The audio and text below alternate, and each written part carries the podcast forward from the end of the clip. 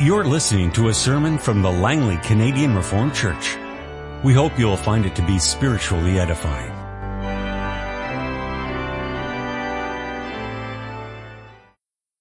Beloved congregation of Jesus Christ, in his book Habits of the Heart, Robert Bellah described a woman he once interviewed. This is what he said.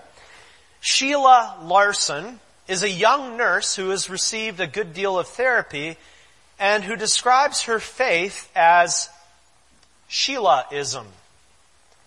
I believe in God. I'm not a religious fanatic. I can't remember the last time I went to church. My faith has carried me a long way. It's Sheilaism. Just my own little voice. Sheila's faith Bellah goes on, has some tenets beyond belief in God, though not many. In defining my own Sheilaism, she says, it's just try to love yourself and be gentle with yourself. You know, I guess, take care of each other. I think he would want us to take care of each other. That's the end of the quote. Now there are a number of interesting things in that quote that we could comment on, but for our purposes this afternoon, notice how Sheilaism doesn't have a place for the church, for the people of God. And that's not unusual. Sheila Larson is not alone. Not anywhere near alone. 80% of Americans believe that people should arrive at their own religious beliefs, independently of any church. 60% go even further and say that churches are unnecessary. They might be helpful, but you can get a lot of what you want and what you think you need from religion through the TV and through the internet these days. Who needs to go to church? I don't think we need to belabor the fact and go on and on about the fact that the church has fallen on hard times. Now the question is, how do we address this? An even more basic question might be, do we need to address this? After all, maybe too much attention has been given to the church in, in the past. Maybe the church, maybe these people are right. Maybe the church isn't necessary. Maybe we can do without it. Maybe you didn't have to come here this afternoon. Well, if we're going to find solid answers, we need to go to the Word of God. What does the Word of God say about the people of God? This afternoon we're going to look particularly at who the Son of God is in relation to the people of God as a way to answer that. And as I preach to you God's Word, using the Catechism as our roadmap, we'll answer the question, who is the Son of God to the people of God? And we'll see that He is their shepherd, their head, and their surety. Lord's Day 21 begins with an explanation of what we believe about the Holy Catholic Christian Church. His words taken, of course, from the Apostles' Creed. We believe that Christ, the Son of God, is gathering, defending, and preserving for himself a church chosen to everlasting life. And I want to focus on those three words. Gathering, defending, and preserving. What do those three words tell us about Jesus Christ and His relationship to the church, to the people of God? Well, those words are essentially taken straight out of scripture, straight out of Romans 10. I mean, John 10. This is the, the classic passage where Jesus explains that He is the good shepherd. And the fact that He is a shepherd reveals that there are sheep. You can't imagine a shepherd without any sheep. A shepherd is such by virtue of the fact that there are sheep under his care. A shepherd without any sheep is an ex-shepherd, or maybe a, a, retired shepherd. From John 10 we learn that the shepherd has his sheep. Notice how many times that expression is used in this passage. It's used in verse 2, in verse 3, verse 4, his sheep. And then in verse 14, I know my sheep. And verse 27, my sheep listen to my voice. Well, according to John 10, the sheep belong to Jesus Christ. The shepherd is their Lord and Master. And that tells us that we don't belong to ourselves. Rather, we belong to Him. Body and soul, both in life and in death. Right? Echoes of Lord's Day 1. The shepherd is also the one who gathers the sheep. In verse 16, he says that he must gather in other sheep who are not yet in the sheepfold. That tells us that he is the one who gathers, but it, it also tells us that we are the ones who need to be gathered. We don't lead and we don't guide ourselves into God's flock. Someone has to do that for us. The shepherd is the one who defends the sheep. When he describes the hired hand in verses 12 and 13 of John 10, he says that the hired hand fails to defend the sheep and to protect them. So, by implication, you know, that's a bad shepherd. The, the good shepherd goes out of his way to do what the hired hand fails to do. He protects against wolves. That tells us that we also need his protection. By ourselves, we, we are helpless. We cannot stand even for a moment. We have enemies, right? The devil, the world, and our own flesh. And they don't stop attacking us.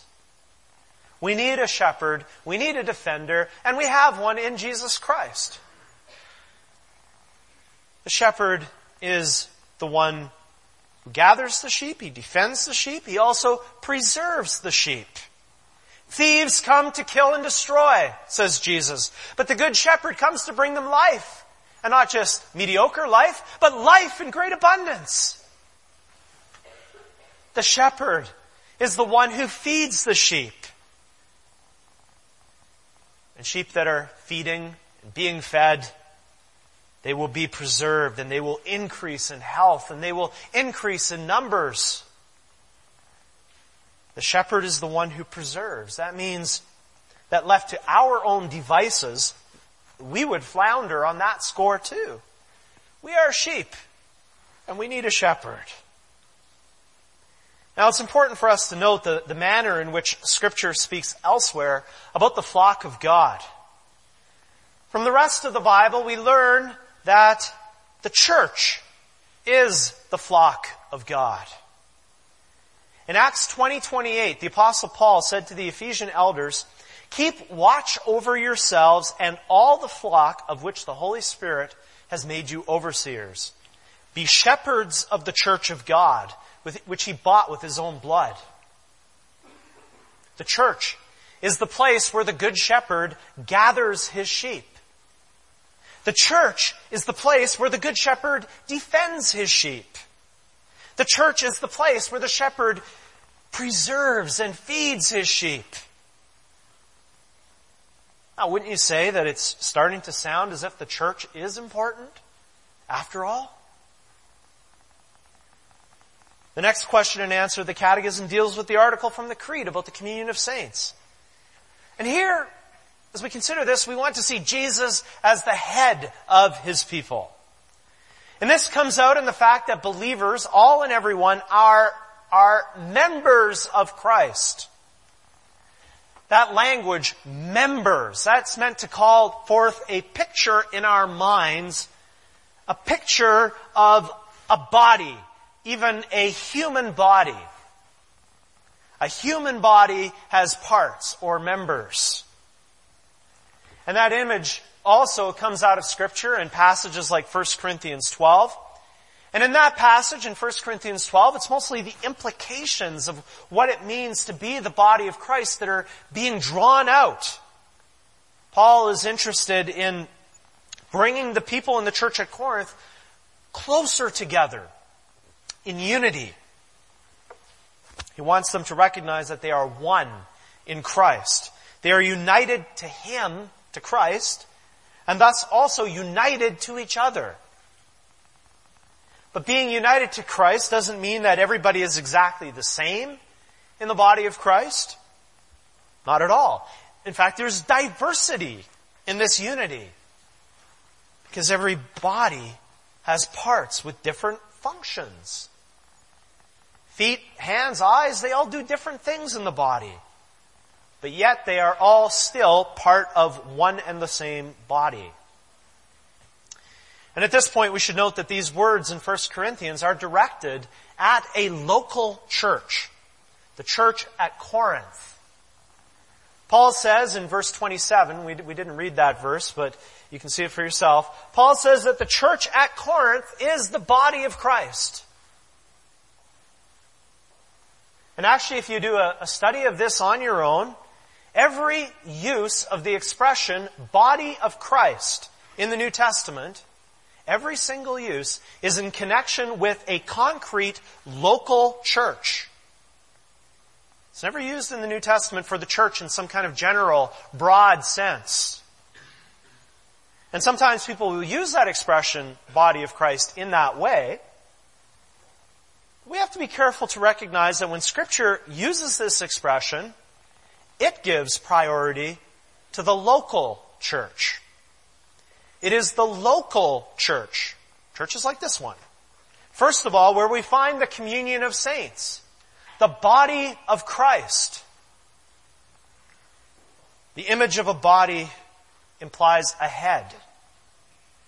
And here in 1 Corinthians 12, it's not stated explicitly, but from what Paul says elsewhere, for instance in Ephesians chapter 5, we know that Christ is the head of the body. He's the head of the body. That means that he is in authority over the body. Christ is the head of the church. Ephesians 1, 22 and 23 puts it plainly. And God placed all things under his feet and appointed him to be head over everything for the church, which is his body, the fullness of him who fills everything in every way. And so Christ is the head. And for us, that means that we acknowledge him as the head. We look to him for direction. We look to Him for guidance. Since we have union with Him, since we're His body, we seek to follow Him wherever we can. Now, if we put that into practical terms, concrete practical terms, and address the question with which we began, we can think about Christ's attitude towards the church. And here we're thinking again of particular local churches, not the church in some broad general sense, whatever that might be. Now, not many people realize this, but Jesus wrote seven letters in the New Testament. Jesus wrote seven letters. Yes, we have the letters of Paul. We have some letters from John and from Peter.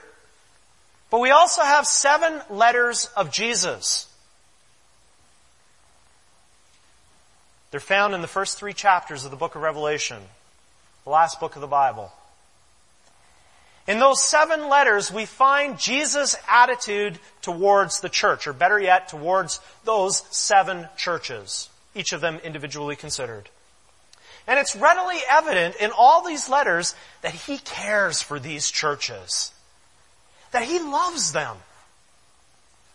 For instance, listen to what he says to the church in Philadelphia. Now that's not Philadelphia, Pennsylvania, but Philadelphia in Asia Minor, in today, what is today Turkey. He writes to the church in Philadelphia in Revelation 3 9, I will make those who are of the synagogue of Satan, who claim to be Jews, though they are not, but are liars, I will make them come and fall down at your feet and acknowledge that I have loved you. I have loved you. Jesus says to the church at Philadelphia. Jesus loved that local church. And the love expressed there reflects the love of God. That love which was already evident in the Old Testament, where God repeatedly tells His people, the Old Testament church, that He loves them. Now, how can anyone come along and say that the church is something we can be indifferent about? If Jesus loves the church, if Jesus loves the Langley Canadian Reformed Church, how can we not? How could we come along and say that being a member here, using our gifts, etc., being a living member, being all of that is superfluous. It's unnecessary. We don't need it to be a Christian. Loved ones, if you love the Lord Jesus, you've got to love what He loves. And He, the head of the church, He loves His church. You want to know how much He loves His church? He laid down His life for her, for you. He loves this church. And we should too. And we should show that not only in what we say, but also in what we do. Now finally, we want to consider the Son of God as our surety. Now, surety is not a word that we hear very much anymore. You don't use that in everyday conversation. At least, I don't think you do. I tried to find a better word, but there isn't. So we just have to go with that and I have to explain it. A surety is someone who makes the guarantee, someone who stands up and says, I will step in and speak up for and vouch for this person. And in the context of question and answer 56, Christ as our surety is found in those four beautiful words, because of Christ's satisfaction. Because of Christ's redeeming work. God will no more remember our sins. Micah 7:19 we read, "You will again have compassion on us. You will tread our sins underfoot and hurl all our iniquities into the depths of the sea." And in Psalm 103, we read that God removes our transgressions from us as far as the east is from the west. When scripture says that God will no more remember our sins, that means that those sins of ours will no longer be obstacles between ourselves and God. No longer be barriers to a healthy, friendly relationship, a relationship where He blesses us. He will no more remember our sins. And the same goes for our sinful nature with which we continue to struggle our entire life. Instead of remembering our sins and our sinful nature, God sees Jesus Christ. He graciously grants us the righteousness of Christ so that we would never fall under His judgment. This is the gospel. Good news. As we heard this morning, all the righteous deeds of Jesus Christ are given to us as a free gift. They are imputed to us.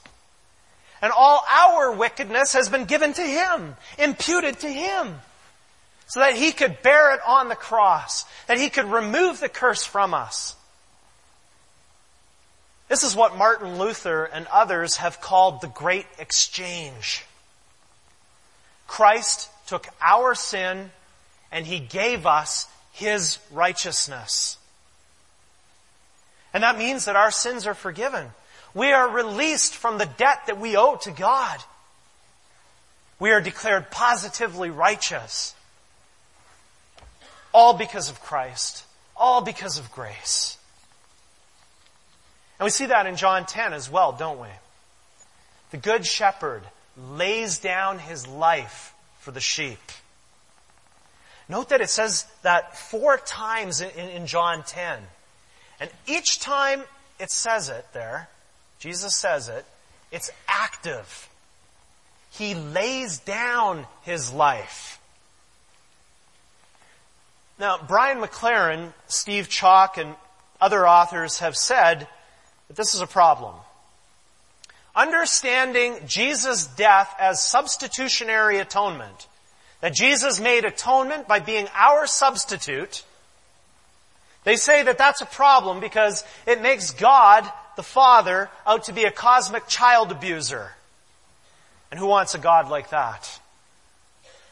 He vengefully takes his wrath out on his son. His son becomes the helpless victim, the whipping boy.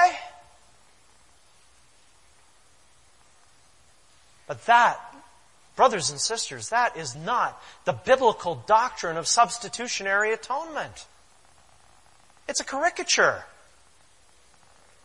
Jesus made atonement by being our substitute. But he did this willingly and he did it out of love. The good shepherd lays down his life for the sheep.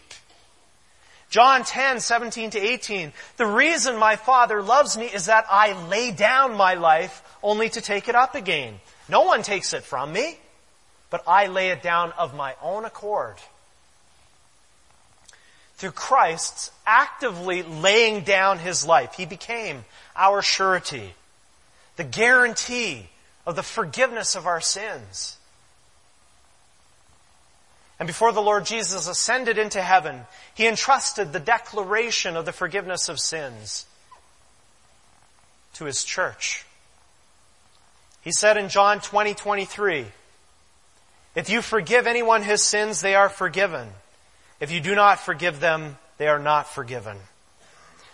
What that means, you have to listen carefully because this has the potential to be confusing. What that means, John 20, 23, is that the church has the power to declare the forgiveness of sins.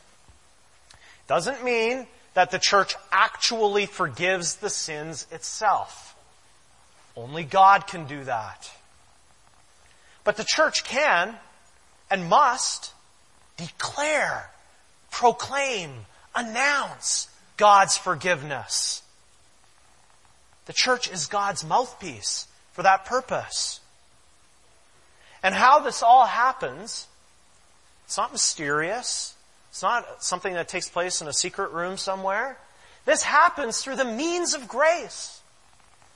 Simply through the preaching of the Word and through the administration of the sacraments. Through the means of grace, the forgiveness of sins is brought home to us authoritatively by Christ Himself through His church. So here too, when we talk about the forgiveness of sins, we need to have the church in view. The church is the place where the forgiveness of sins is announced by Christ's ambassadors. The church is the place where the forgiveness of sins is visibly portrayed with water and bread and wine. The church is the community of the forgiven. The church is the place where the forgiveness of sins lives and breathes. And this is the reason why we confess in Article 28 of the Belgic Confession that there is no salvation outside of the church. Article 28, there is no salvation outside of the church. That simply means that the church is the place where one normally finds the forgiveness of sins the administration of salvation.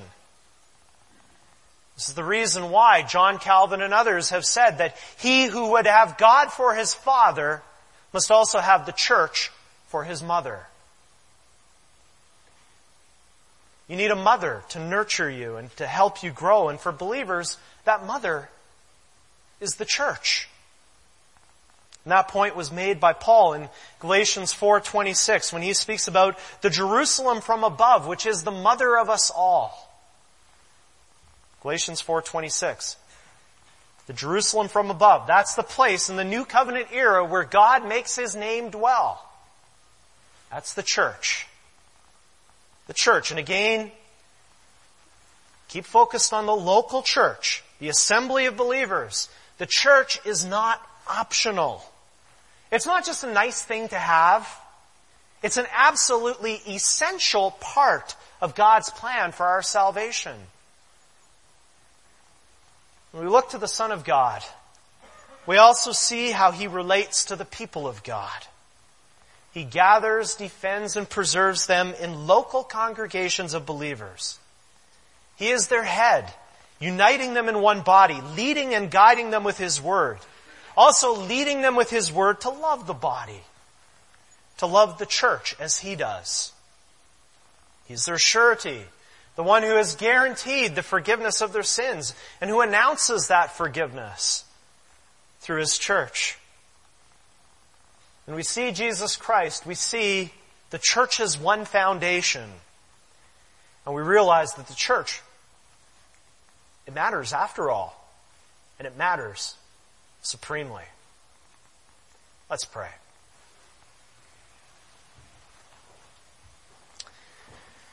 Our Lord God in heaven, Father, we thank you for your Son, our Lord Jesus.